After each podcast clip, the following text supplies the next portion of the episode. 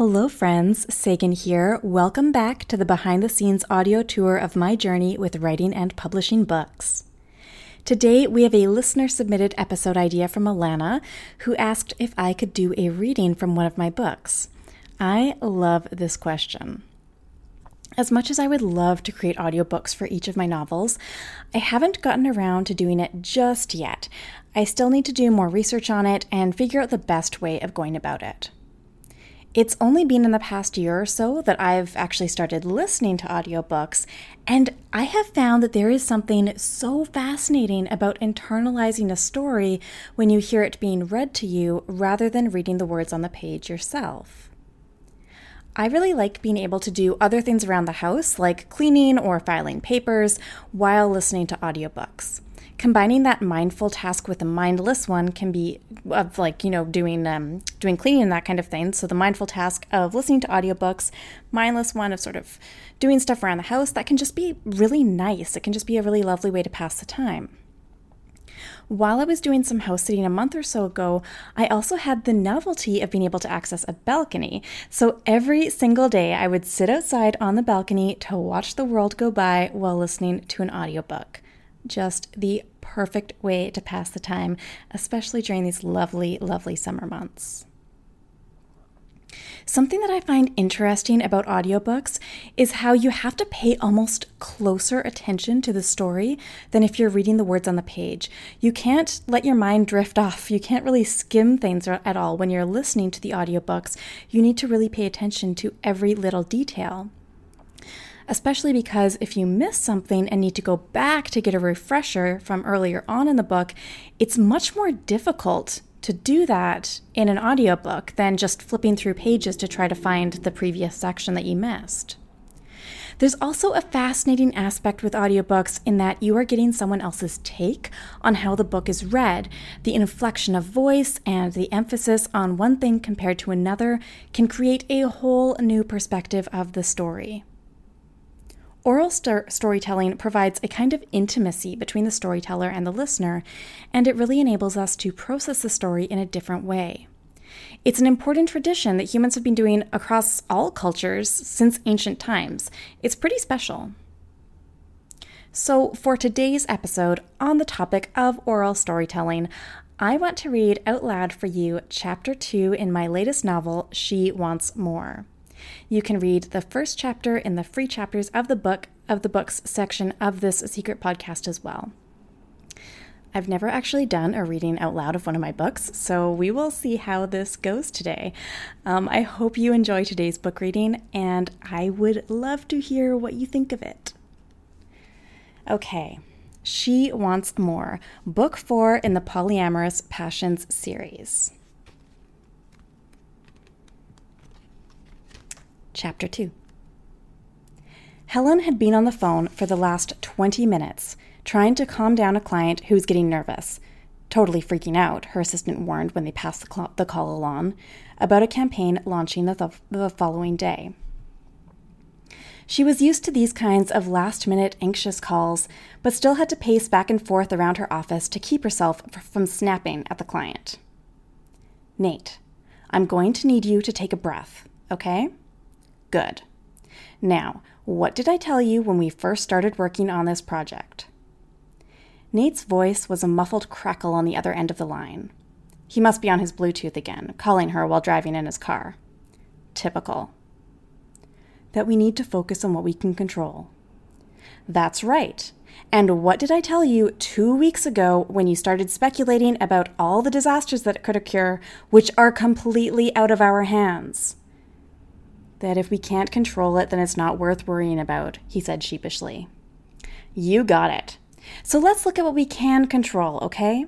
I have tomorrow's launch outline and schedule right here in front of me.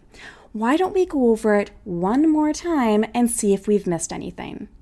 You think we've missed something? His voice went an octave higher. No, no, Helen said hurriedly, smacking her forehead. I just mean, why don't we go over it so I can outline everything we've prepared for the launch? She reverted back to a smooth, reassuring cadence. We've spent months on this project, Nate, and I think you'll agree once we go over it one more time that we have done everything in our power to make your launch a complete success.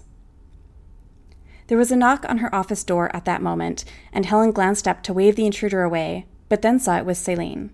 Crap, is it four o'clock already? Helen hesitated as she looked at her sister. Celine, knowing Helen far too well, shook her head firmly and pointed to the clock on the wall. They had an appointment scheduled at that upscale boutique to look at wedding dresses. Helen had already told her boss she'd be taking off early for the day and everything. She shrugged, pointing to the phone in her hand where Nate was still talking. She couldn't leave when there was a client emergency. It was that simple. Celine raised an unimpressed eyebrow, and for a moment she looked exactly like their mother, Helen realized with a jolt. Is that what I look like when I raise my eyebrow too? Helen wondered. Probably. The three women were strikingly similar in their mannerisms. Celine would kill her if she canceled the appointment now. And it would be the height of rudeness to the, to the boutique staff to do that too. Plus, it wasn't like this was an appointment where Celine could go on her own without Helen. Helen would have to be there. Tough luck, Nate. Nate, Helen said into the phone, making a decision. I'm going to fax this document over to you again, okay? I want you to take a good look at it when you get home. No, I am not emailing it to you because then you'll pull it up on your phone right now, like you did last time, and I can't have you getting into a car accident over this campaign. And then we'll talk about it in an hour after you've looked at it. Celine rolled her eyes and crossed her arms. Helen got the message. I mean, we'll talk in two. That is, how about three hours? Helen said into the phone, glaring at Celine. How long could this appointment possibly take? But whereas two hours had earned her an irritated toss of the head, three hours got her a nod of approval from her sister. Siblings could be so bossy. Nate agreed, sounding calmer as he did so, and Helen hung up the phone. Happy? she asked her sister. Yes, Celine answered with a smug smile. Helen gathered up her things while Celine waited. I can't believe you still use a fax machine. Are you living in the 90s? If it stops clients from checking their email while driving, then yeah, I'll stick with outdated technology. You know, I listened for a couple minutes before knocking, Celine told her conversationally. Now you're eavesdropping on my work calls? Celine didn't look the slightest bit ashamed. I didn't want to interrupt you. It seemed important. But, Helen? Yes? You did a good job of talking him down and soothing the guy. You're going to make a great mom someday. Helen stopped, looking at her sister in surprise, warmth flooding through her. Celine knew Helen wanted to have kids at some point down the line, but it wasn't something they talked about often. And as close as they were, sincere compliments like that weren't exactly their bread and butter. Just when Helen was wondering if she should go in for a hug, Celine jerked her head to the door. Come on, Dork, we're going to be late. By the time they arrived, the woman at the wedding dress boutique had already picked out a variety of different styles for Helen to try on. She waved away their apologies for arriving a couple minutes late and encouraged Helen to take a wander through the shop to see all the options they had. Just in case something catches your eye that I haven't set aside yet, the wedding dress consultant said. She didn't sound convinced that she had missed anything. Regardless, Celine started going through the racks on one wall and Helen went along another. At previous shops, Helen had found herself getting overwhelmed and frustrated with the different options. It was difficult to tell what the gowns would look like unless they were on her body, and so many of them were so similar.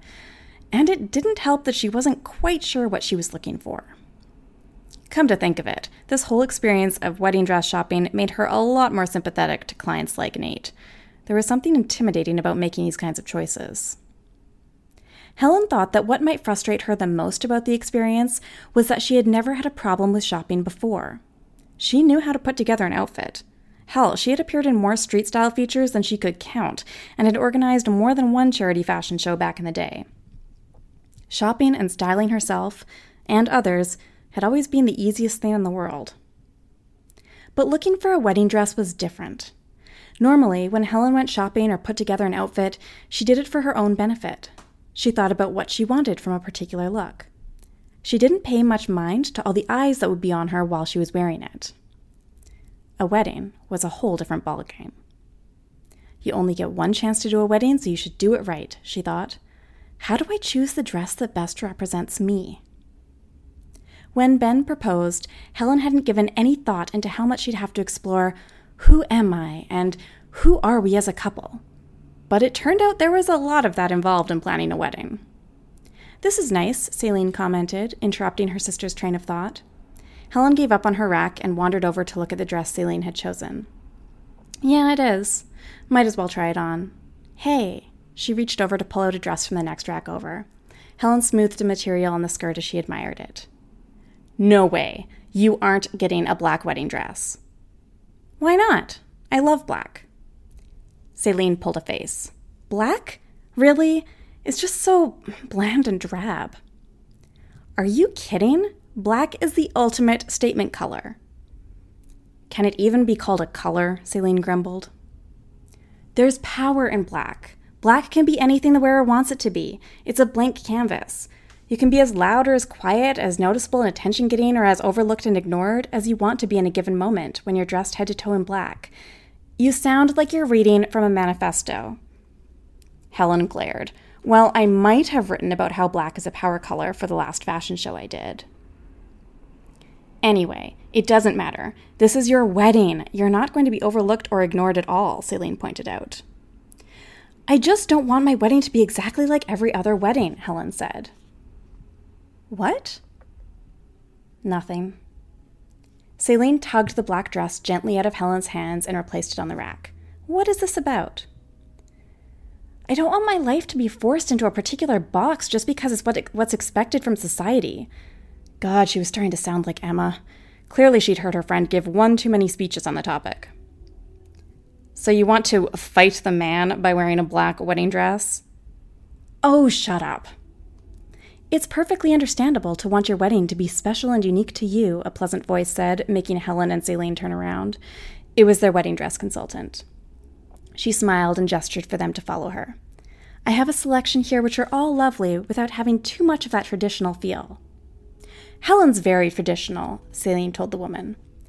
There's nothing wrong with being traditional, and I am not. Yes, you are.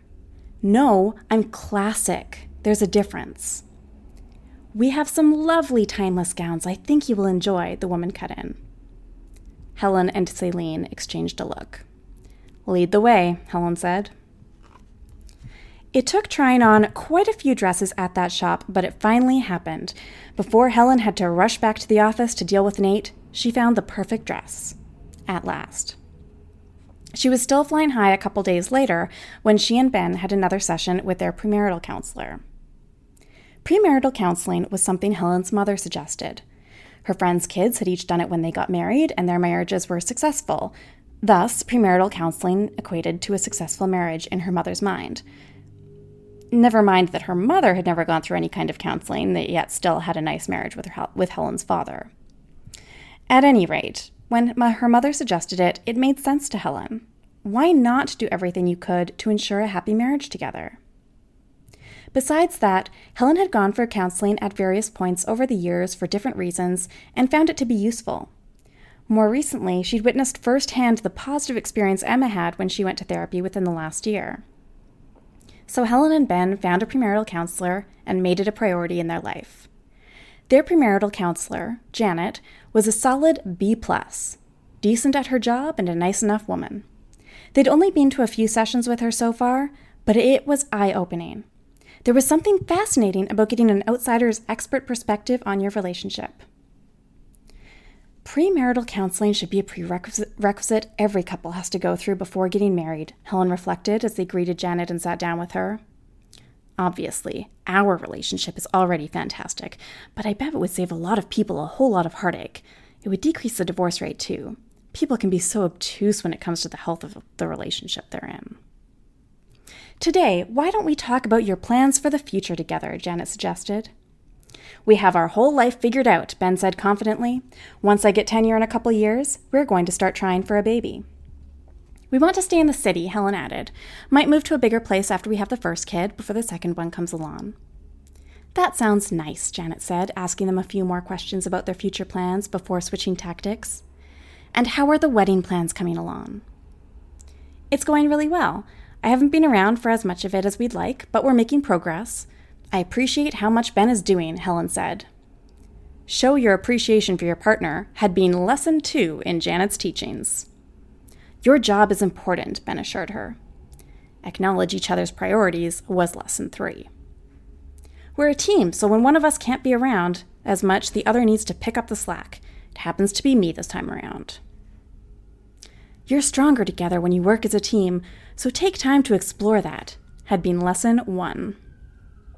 Helen nodded in agreement. We're having fun with the wedding planning, but it's not taking over our lives. That's good, very good. Many of the couples I see tend to be so focused on the wedding they forget they're committing to a life together, Janet smiled indulgently. Not us, Ben answered, reaching over and squeezing Helen's hand. We're looking forward to it. Just the two of us. Until kids come along, anyway. Feels good not to have to worry about all that dating nonsense and the pressure to find someone, he added. It's so special when you've already found each other, Janet said. No more awkward first dates, Helen laughed, remembering a few of the truly awful ones Emma and Scarlett had been on over the past few years. Of course, both Emma and Scarlett, her non monogamous friend and her single friend, had the benefit of getting other firsts that Helen would never have again. Like the first kiss with someone new, Helen thought. She swallowed, trying to shake the thought from her head. But she couldn't. Instead, her heart pounded and she could feel the heat rising in her cheeks. Helen and Ben had been in a relationship for most of their adult life. They'd met in university and been together ever since. And it was great. They loved each other very much. Only somehow, up until this moment, Helen hadn't given much thought to how they would never be with anyone else again. I will never have another first kiss. Never again. Not even one more tiny first kiss to give me those butterflies that only a first kiss can. Honey, are you okay? Ben asked, alarmed. Helen pressed a hand to her hammering heart. Well, let's see. I think I'm having a panic attack. She managed to paste a smile on her face, focusing on breathing slowly in and out, in and out. I just remembered something I was supposed to do at work. That's all, Helen lied. Honesty is a foundational pillar of every healthy relationship, was another one of Janet's lessons.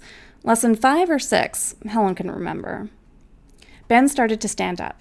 Do you need to go back to the office? He was always so damn understanding about the importance of her work. No, no, no. I just. Let me make a quick phone call. I'll be right back. Helen escaped outside and leaned against the wall, the cool breeze feeling good against her bare arms. She sat down on the steps, closed her eyes, breathed in and out, in and out, in and out. Her heart still pounded in her chest, but it didn't feel as though she might drop dead on the doorstep anymore. That had to be a good sign. A few minutes later, feeling somewhat composed once again, she returned to Janet and Ben. All dealt with. Where were we? Helen smiled at them, tucking her unused phone back in her purse. And that was chapter two of She Wants More, book four in the Polyamorous Passion series. Now, I would love to hear your thoughts on all of this. What do you think of oral storytelling? And did you enjoy listening to this chapter of the book?